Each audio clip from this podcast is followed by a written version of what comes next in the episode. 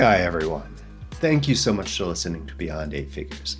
This is AJ, the journeyman entrepreneur, with another Beyond Eight Figure episode for you. On the show, we talk with top entrepreneurs about the realities of building an eight figure business, what success really means to them, and hear from them about some of their winning strategies and tactics. Tune in to each episode to learn how to grow your business beyond 10 million and, more importantly, create your own personal legacy.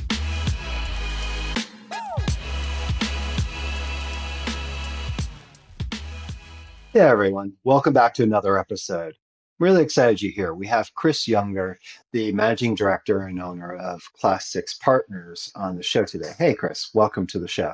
Thanks so much. I appreciate it, AJ. I was going through your background. You know, you have this long entrepreneurial background. You've been through so much. You know, now with Class Six Partners, and now you have this new book, Harvest. As I was joking, trying not to call it farming, uh, Harvest the definitive guide to selling your company. And just a little bit I was going through, I was laughing because I completely did not do any of the things you suggest to prepare in selling for the last company I sold. And I was like, yeah, I, I got lucky that I was able to sell, but I think I probably, with a little more advice and following one of your guidelines, I would have done much, much better.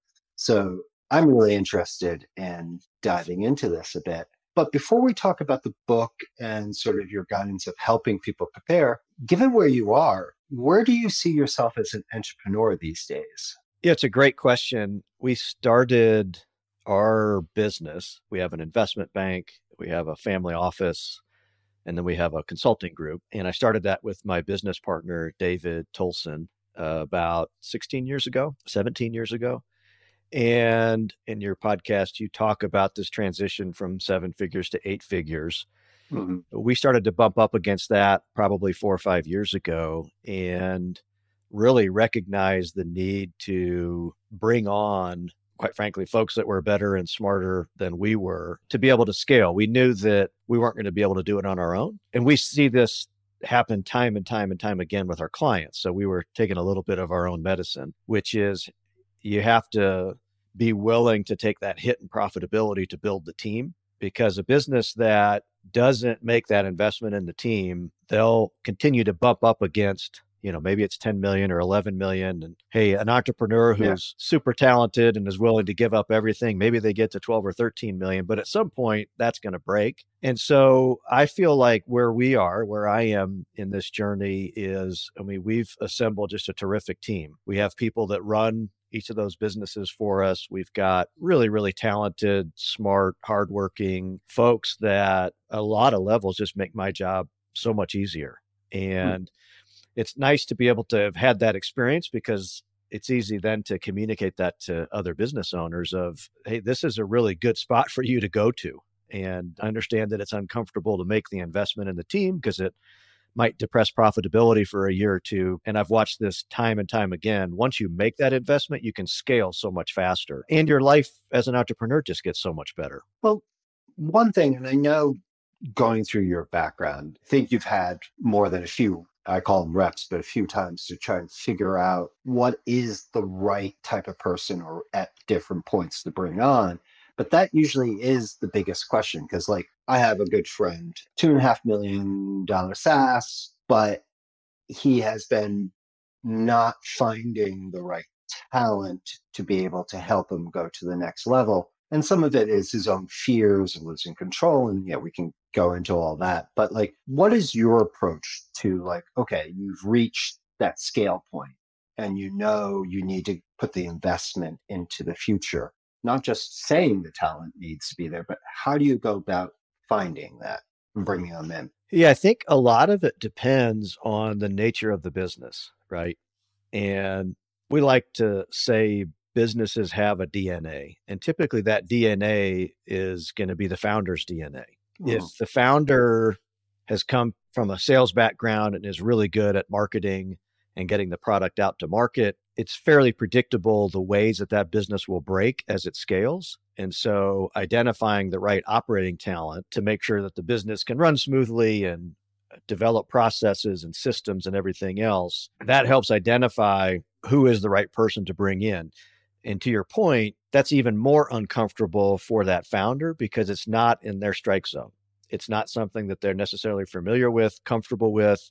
And so making that hire, you know, you want to take your time and be disciplined about it. And you probably want to get some help from folks that kind of do that for a living and can help you yeah. identify the candidates, hopefully screen them. And uh, likewise, if the business is, has been started by somebody who comes from the product side or from the operation side, it's fairly predictable. They're going to have decent processes, which is great because that makes the business more scalable. But they also typically start to top out in terms of their sales and marketing ability. And one level, those are easier businesses to scale because those systems and processes are already in place. And all we're doing is solving a sales and marketing problem, which at one level I think is a little bit easier to resolve than problems with, hey, we don't have systems in place because most times it's not until the system breaks that the entrepreneur starts to recognize, oh, hey, I've got this issue. And I think the final piece that we recommend for anyone starting to get to that level is you know get a really competent finance professional in i think a lot of entrepreneurs resist that because it's not revenue generating but in our experience just having watched that movie a thousand times having a really talented finance person will not only free the owner up or the ceo up to do stuff that they're probably better at and can add more value to the business but a good one they'll pay for themselves with good analytics and you know they'll keep an eye on the business uh, for that CEO and hopefully give them a different set of eyes and a different perspective, which we think is really critical to running a, a good business. I like how you break it down because there's the completely buttoned down entrepreneurs I meet who just cannot grow, but everything runs so beautifully.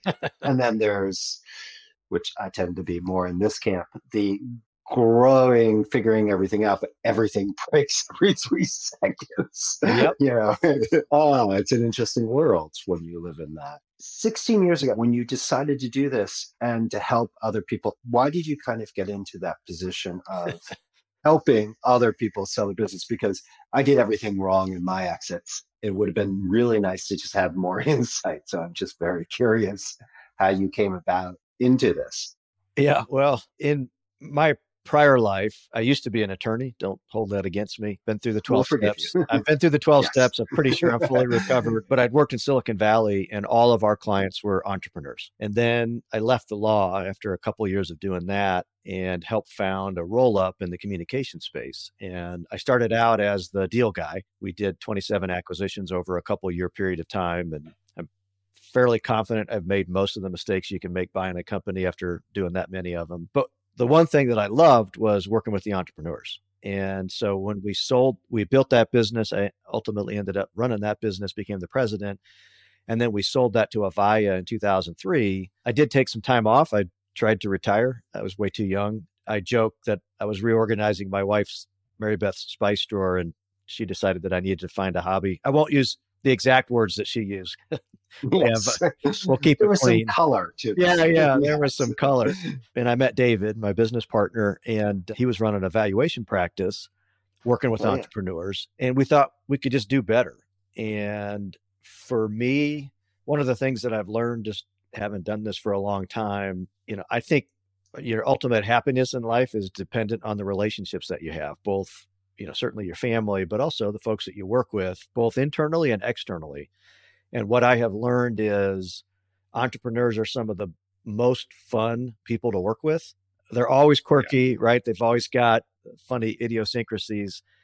But in general i found them to be smart passionate driven usually have a pretty good sense of humor and the ones at least that we've worked with for the most part i think are just incredibly humble I think they recognize the role of fortuity in in business. So it's that part is just it's unbelievably gratifying, right? When you're able to help someone. I mean, our whole why as a business is oriented around helping entrepreneurs because of what they mean to our community. You know, Colorado, which is where a lot of our business happens. We we do business nationwide, but you know, small to medium sized businesses, they're the primary driver for economic growth. They're doing most of the hiring and we also you know we get to see on the back end just how generous they are uh, we've calculated that our clients have given over a quarter of a billion dollars back to their communities and so that's an easy why for us there's just so many positive elements to what we do every day that it's just a lot of fun actually, that why is interesting because you have the why project. And I think this is interesting because we have a lot of entrepreneurs come in and the difficulty of defining a why, both for their company, but also for themselves, and realizing that you can have a personal why that isn't exactly the company and having that why. Maybe talk a little bit about that and what you see the value for entrepreneurs that do dive into this why. For, sure. And I think most entrepreneurs will recognize and appreciate that if you're just doing it for the money, that makes it really, really difficult to get through some of the really, really stressful periods that every business owner goes through. Every business has the near death experience. And if you don't have something deeper that's driving you, it's really difficult to get through those times. And so I'm a huge believer, you know, the Simon Sinek book, the Find Out Your Why. And yeah. for us, it was, like I said, for us, it was really easy. I mean, we we do this just because we have such high respect and regard for what entrepreneurs do and what they mean to the community that for us it's a labor of love to be able to help them not only realize their dreams but they we know in turn they're going to make a lot of other people realize their dreams or help a lot of other people and i also think that as an organization if your only motive is profit i think you're going to attract a certain kind of person right to work with you. Whereas i think if you've got deeper meaning and deeper purpose in your business you're going to attract you know much higher quality people that are going to be there for more than just a paycheck. They're going to be there to do something meaningful. And i think if we've learned anything you know during covid it's that importance of community and it's an importance of purpose. So i big big big believer in understanding why are we doing what we're doing? And it's got to be more than just the money i agree i look back now it's still the idea of the work we did pro bono for some amazing not for profits. We had some for profit clients that were probably pro bono equivalent. Yeah, been, been there, done that. Yeah. Yeah. Looking at that, but also just the growth of the team a lot of times because I was able to get junior people into more senior types of experience with pro bono work that we did than I would on a pay client. I agree. I think the benefit of what you're talking about is developing the structure for it and how to use that as part of the entrepreneurial journey, as I call it, entrepreneurial journey here. And that's you know one of the reasons why we developed the Why Project. We wanted to really celebrate what entrepreneurs are doing and help others understand there are ways that I can be helpful in my community and to really acknowledge, I think most of our clients, like I said, they've got enough humility that they recognize the role of luck in business. Mm-hmm. And I also think most of our clients feel this need to pay it forward, which is, hey, I've been very fortunate. Now it's my turn to, you know, hopefully give others a leg up so they can be fortunate. And yeah. I think that having that as a grounding purpose, I like to say we, we try to get our young folks introduced to our clients as early as humanly possible because I know once they get to know them, they're going to love them because our clients, we've done a pretty good job of picking really good people to work for. And they're going to work harder for that person than they ever would for me or their boss. And that's because you get to see and hear the story of how that person built that business and what they've gone through and the, all the challenges that they had and their you know their commitment to taking care of their team and uh, the company. It's just it's really inspiring. Ah, that's great.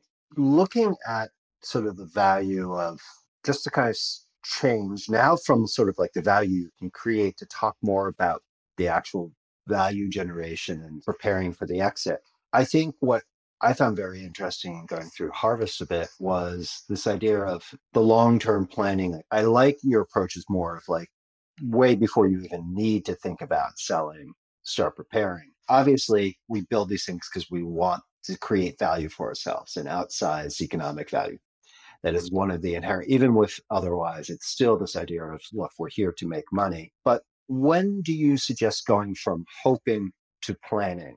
Where's that kind of transition point for you? Look, in general, I don't think it can ever be too early to really be thoughtful around what makes for a good business.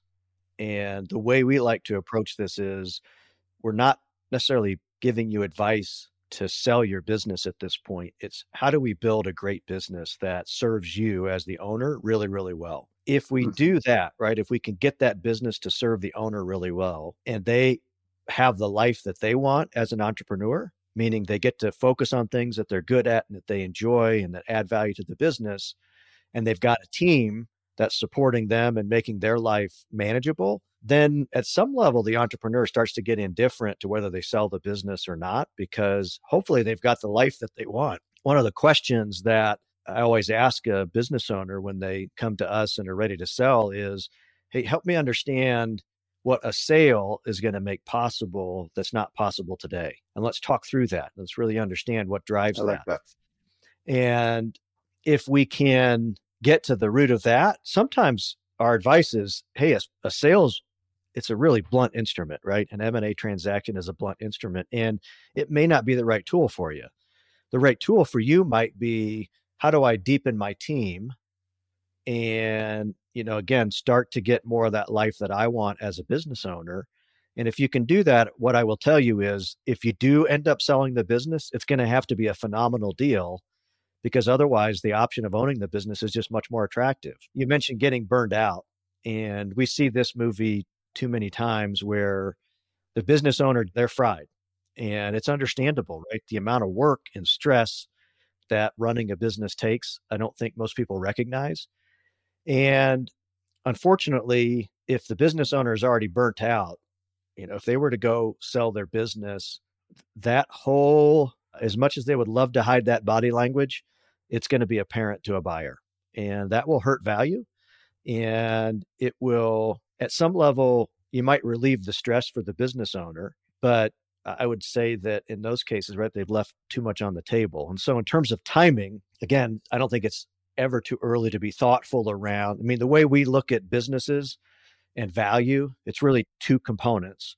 One is what's the level of risk in this business? And two is how credible is its growth plan? And hey, if we can start to address and resolve risks in the business, that's good for your business, regardless of whether you're going to sell or not.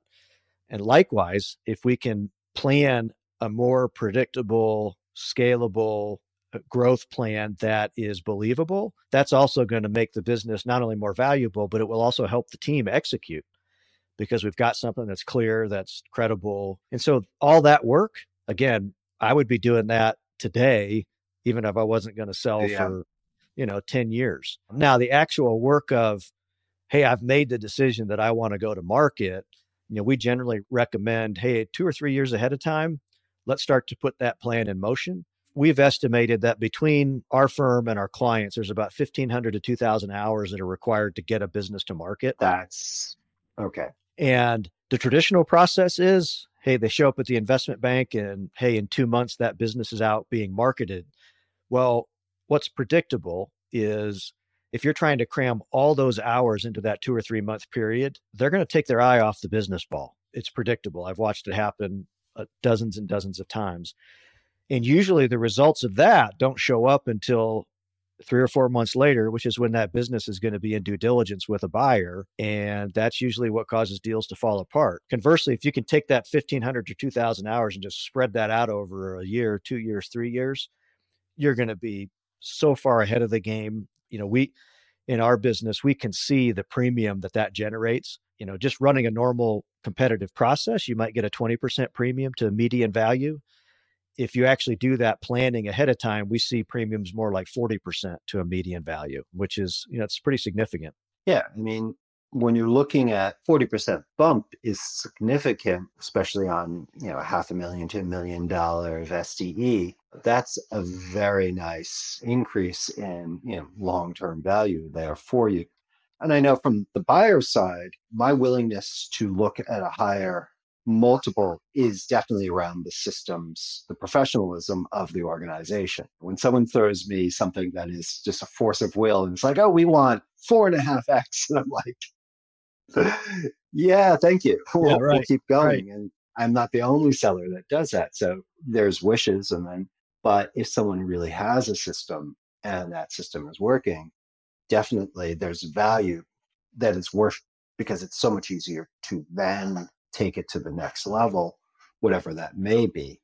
So I like that approach. I do like that. And I like that you have given the thought because talking with another friend I know that is going through the consideration starting to get inbound. People are, you know, larger competitive strategic people in the industry are starting to knock on his door. And he knows generally where the valuation and values are, but like it's left, right, and center. And he's scared of, he's heard too many horror stories of people going down the rabbit hole of trying to sell and then all of a sudden the business going the wrong way instead of having that sort of you know, and knowing his logic, if he had like, oh, it's that 1500, okay, I could allocate X amount. I could have this many people helping me do this. I could plan this. That would help very much in his planning. It's like if you're going to run a marathon, and I would argue transaction processes are sometimes more challenging than a marathon. If you wait to train until the two or three weeks before you're going to run, you're going to get a predictable poor result. Right? Yeah, and it's going to hurt. Yeah. marathon. if you've trained for a year or two years, you're going to have a much different experience. And we see this time and time again. It's the best way to do this is within being super intentional. Hey, this, this is what we're going to go do. Being very thoughtful around, hey, what are the things that we should be addressing today? What's going to drive the most value?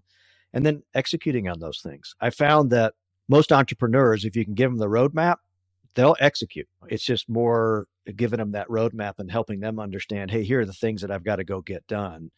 And generally, they go get them done, and it creates a ton of value for them. I think that is a very good approach because, yes, I think from my own experience, and I know talking with others, a lot of times it's what we avoid in this process is being told what to do without sort of the insights to the value because there's a gazillion people telling you everything you need to do Yeah, right. Even sometimes there's so much advice out there, but the reality is advice from people who've done the process and can align their understanding of the environment to your environment is the hard part. Oh, for sure. Where, and then, yes, we should steal things left, right, and center. Steal and then make your own, or steal like an artist. I love that term. But it is understanding how to use what you steal, you know, utilizing that process in place for you. Okay, so an entrepreneur should be considering this. I know you have a valuation offer off the site for a company to kind of get that understanding of where they are for the value. How can an entrepreneur that is considering like it's time to put a two to three year roadmap in place, how can they best prepare to then even work with someone like yourself? I mean, all of that really starts with understanding where their business is Sorry. today. yep. How do I, as a business owner, get a sense for where the my business is today? And that's that health assessment that we make available to entrepreneurs, where basically what we did is we went through the last couple hundred deals that we had done and identified everything that went wrong in those deals, diligence issues, potential problems, things that hurt valuation, things that you know, ended up hurting the prospects of the deal even occurring. And then we developed an assessment where we had, you know, 125, 130 questions to basically tee up is that an issue for this particular company? And then at that point, once I know of issue spotted, right, then I can start to work on prioritizing those and getting a sense for, all right, what do I, what should I work on first?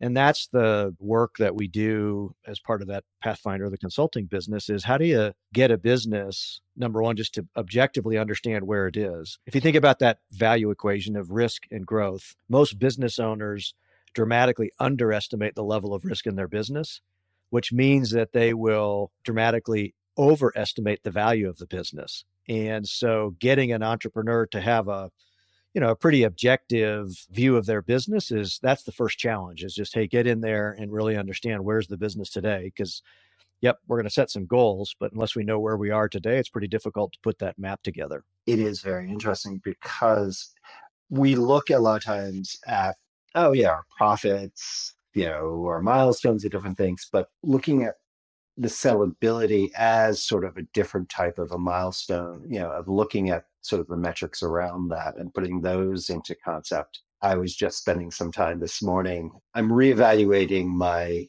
acquisition score sheet, like what I'm, how I'm scoring opportunities, and was spending some more time working with my team. Like, oh, how do we look at professionalism of the organization? Like, especially since brokers try and give you so little Yeah, right. At a time. It's like it's the best thing ever. It really it floats. It walks Yeah. on water. It does everything. and you're like, okay, we're going to evaluate this. Look at LinkedIn. Yeah, pull these data points. Yeah, try and get that feeling. But having the flip side in preparing, yeah, that value and the ability to measure and track because that it helps you consistently stay at mind and helps your team move toward achieving those goals. Oh, for You don't have to tell your team you're selling, but just preparing for that. All right. So when someone is prepared, how often do you see clients in the way you would like it to be, running smoothly, running the way you would like to see it? How often do you see entrepreneurs decide to then not sell or not at least enter in directly into the sales process? I mean, if they're coming to us, typically they're Yeah. pretty focused on ultimately wanting to exit. But we have a lot of clients within our Pathfinder program that they may have had a desire to sell in five years, but maybe that becomes 10 or 15 years because now that business is just serving them so much better. And that's great because we know, again, when they go to market and they want to do their deal, it's going to be a fantastic deal because they've just done such a great job building a scalable, predictable, less risky business. And that's again, we're uh, we're genuine when we say it, even though we're transaction people, right? If somebody is getting what they want out of the business and selling the business is not going to make anything else possible, right? Then, you know, our strong recommendation is don't sell. You know, continue to build it because if the business is scalable and it's growing and it's doing well, as a business owner, you'll never have a better investment than that ever the best return on your time and money is still going to be in that business. Now, at some point, the level of asset concentration that business owners have in their business starts to get sometimes uncomfortable, where it's just, hey, it's it may be at a certain scale and it's too big. And so therefore they need to start to adjust their expectations on, all right, what is it that I need to get done? And maybe that's diversifying a little bit, right? Maybe that's I need to diversify my personal balance sheet a little bit such that I don't have such heavy concentration. And that's totally understandable, right? I always tell business owners, you're already wealthy, right? It's just that all your wealth is in one business that's highly illiquid, that is very difficult to extract and trade that. We can solve part of that for you, right? We can go find you capital and find you money and all that. But for them as an individual, that just comes down to is that financial security that much more important to me than continuing to build wealth and probably what will be the best investment they've ever made. Yeah. Looking in hindsight, and what I'm seeing a big push is the company, and you run a family office also, is some of the approach of building holdco type style companies. Like, there's some interesting ones that started literally with someone professionalizing their business and using the cash flow from that to then acquire and build the capability and to build then up into the family office range. Is your family business mm. office around your own investments, or do you ever help, yeah, some of your you know clients take that step up? It's a further down the road, obviously. Yeah, we started the family office almost seven years ago. And the reason why we started it was we were not happy with how the traditional wealth management industry treated our clients they didn't necessarily give them the time of day when they were wealthy, but all their assets were tied up into the business. But that's actually when you can de- derive the most value uh, in terms of tax optimization and planning. And then obviously once the business sold and that became public, you know, our clients would be propositioned by every one of the big wealth managers. Yeah. And we looked at what they were charging and we looked at what the level of service and that industry unfortunately is kind of rife with conflict. There are lots of incentives for folks to be selling certain products and we had we just felt Sure. like that's not that's not in alignment with our clients interests and so that's why we started our family office. So we have about 80 families. We advise on about two and a half billion. We've got a billion that's un- actively managed right now and what we've learned is yes the investment management is a really important piece but there in entrepreneurs' lives, their their lives are very complex. And so giving them good tools for how to think about whether it's, hey, how do you think about your own diversification of your asset mix? How do you think about your kids and wealth? And how do you plan for that and make sure that hey, you do a good job, you know, migrating wealth to your kids in a way that's responsible? How do you think about charitable giving? All of these things that while the entrepreneur wasn't cash rich, but was rich anyway, they probably didn't need to think that much about.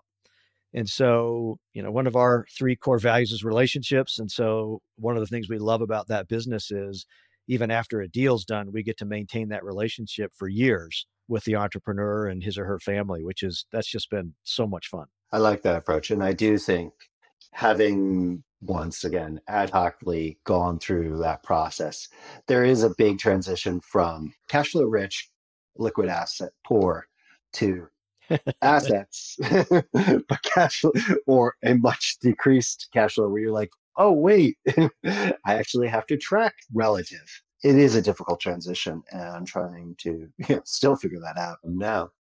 Well, yeah, everyone talks about AI and I am fascinated if I find my days AI rabbit hole after AI rabbit hole and trying to create structure. How are we integrating it into our efforts right now and how we can create longer term, more flexible value from it? But like, what are you finding really interesting or what are you thinking is very interesting that's going to have a bigger impact that most people aren't thinking about?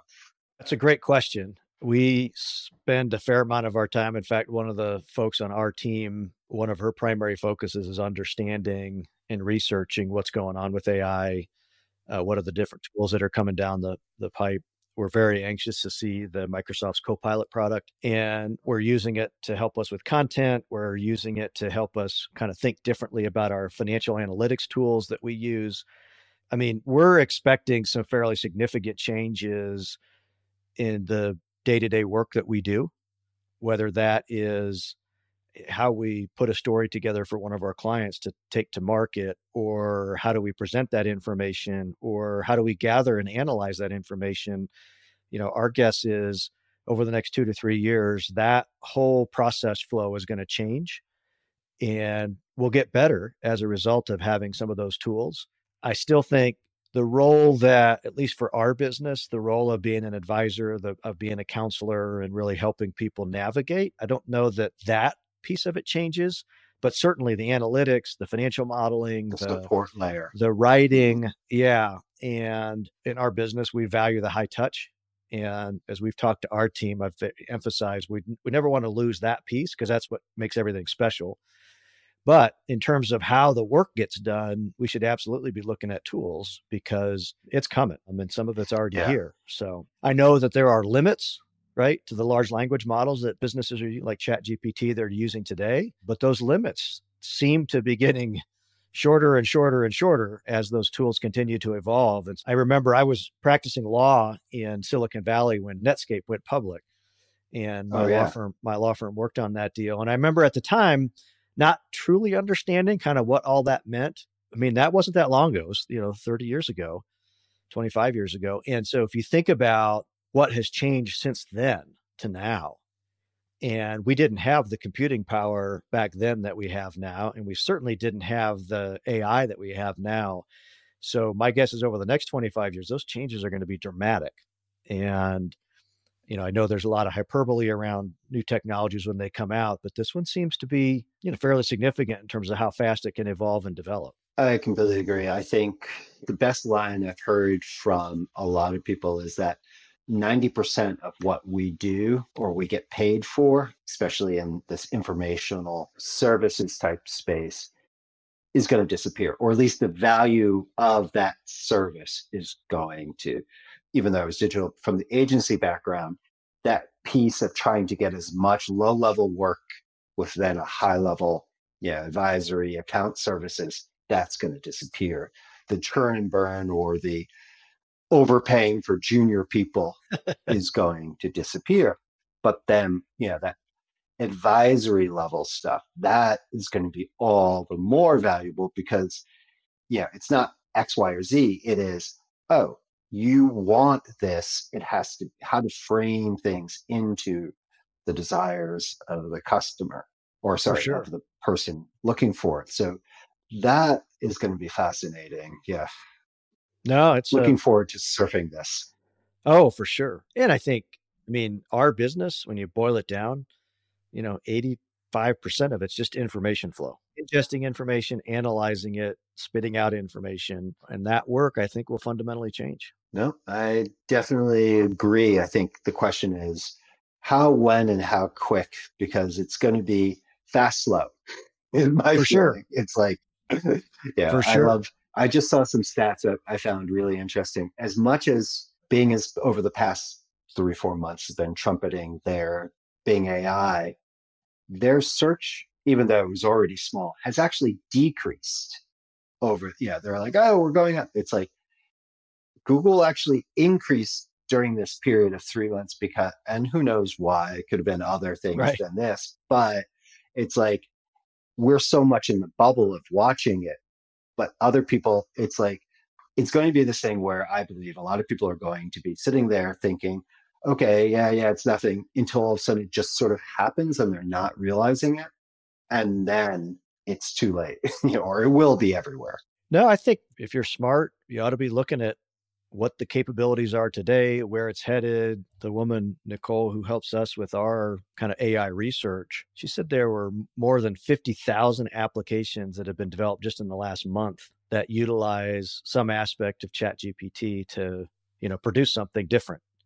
And so with that level of innovation and attention, there's going to be changes and you better be prepared for it. Yeah. And I've been working with a lot of organizations in just like developing an agile approach because just this week, Google announced the BARD API access. So almost anything you've built on ChatGPT can now be built upon Google. For and sure. someone's going to actually, and I love some of the agent software where they're literally just creating different agents from different AIs and having them talk to each other Sure. to get your outcome. It's like, okay, yes, this is going to be fun. Problem is, it's going to be a lot of little, a lot of mistakes early, but then some big stuff early. Oh, for Okay. sure. When someone realizes it is time to get a little more serious about this, how best should they check out Class Six? What should they do? Sure. I mean, they can certainly go to the website, class6partners.com. I'm happy to have them email me. I'm Chris at class6partners.com.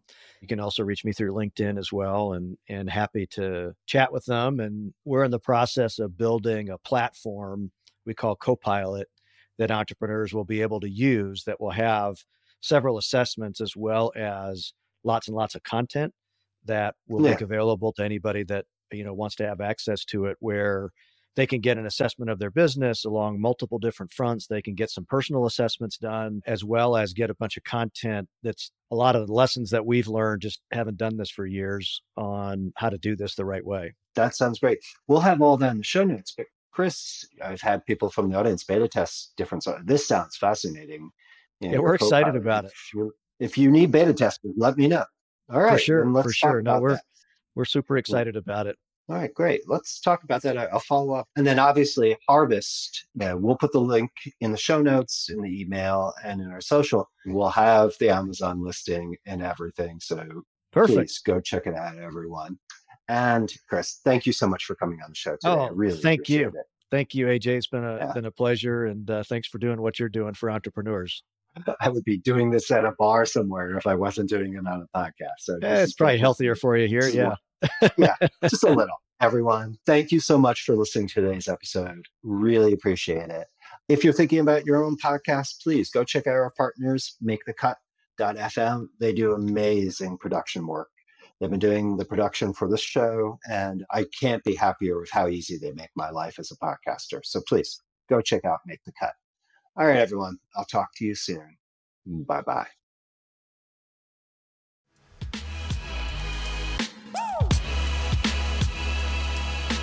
This episode of Beyond Eight Figures is over, but your journey as an entrepreneur continues.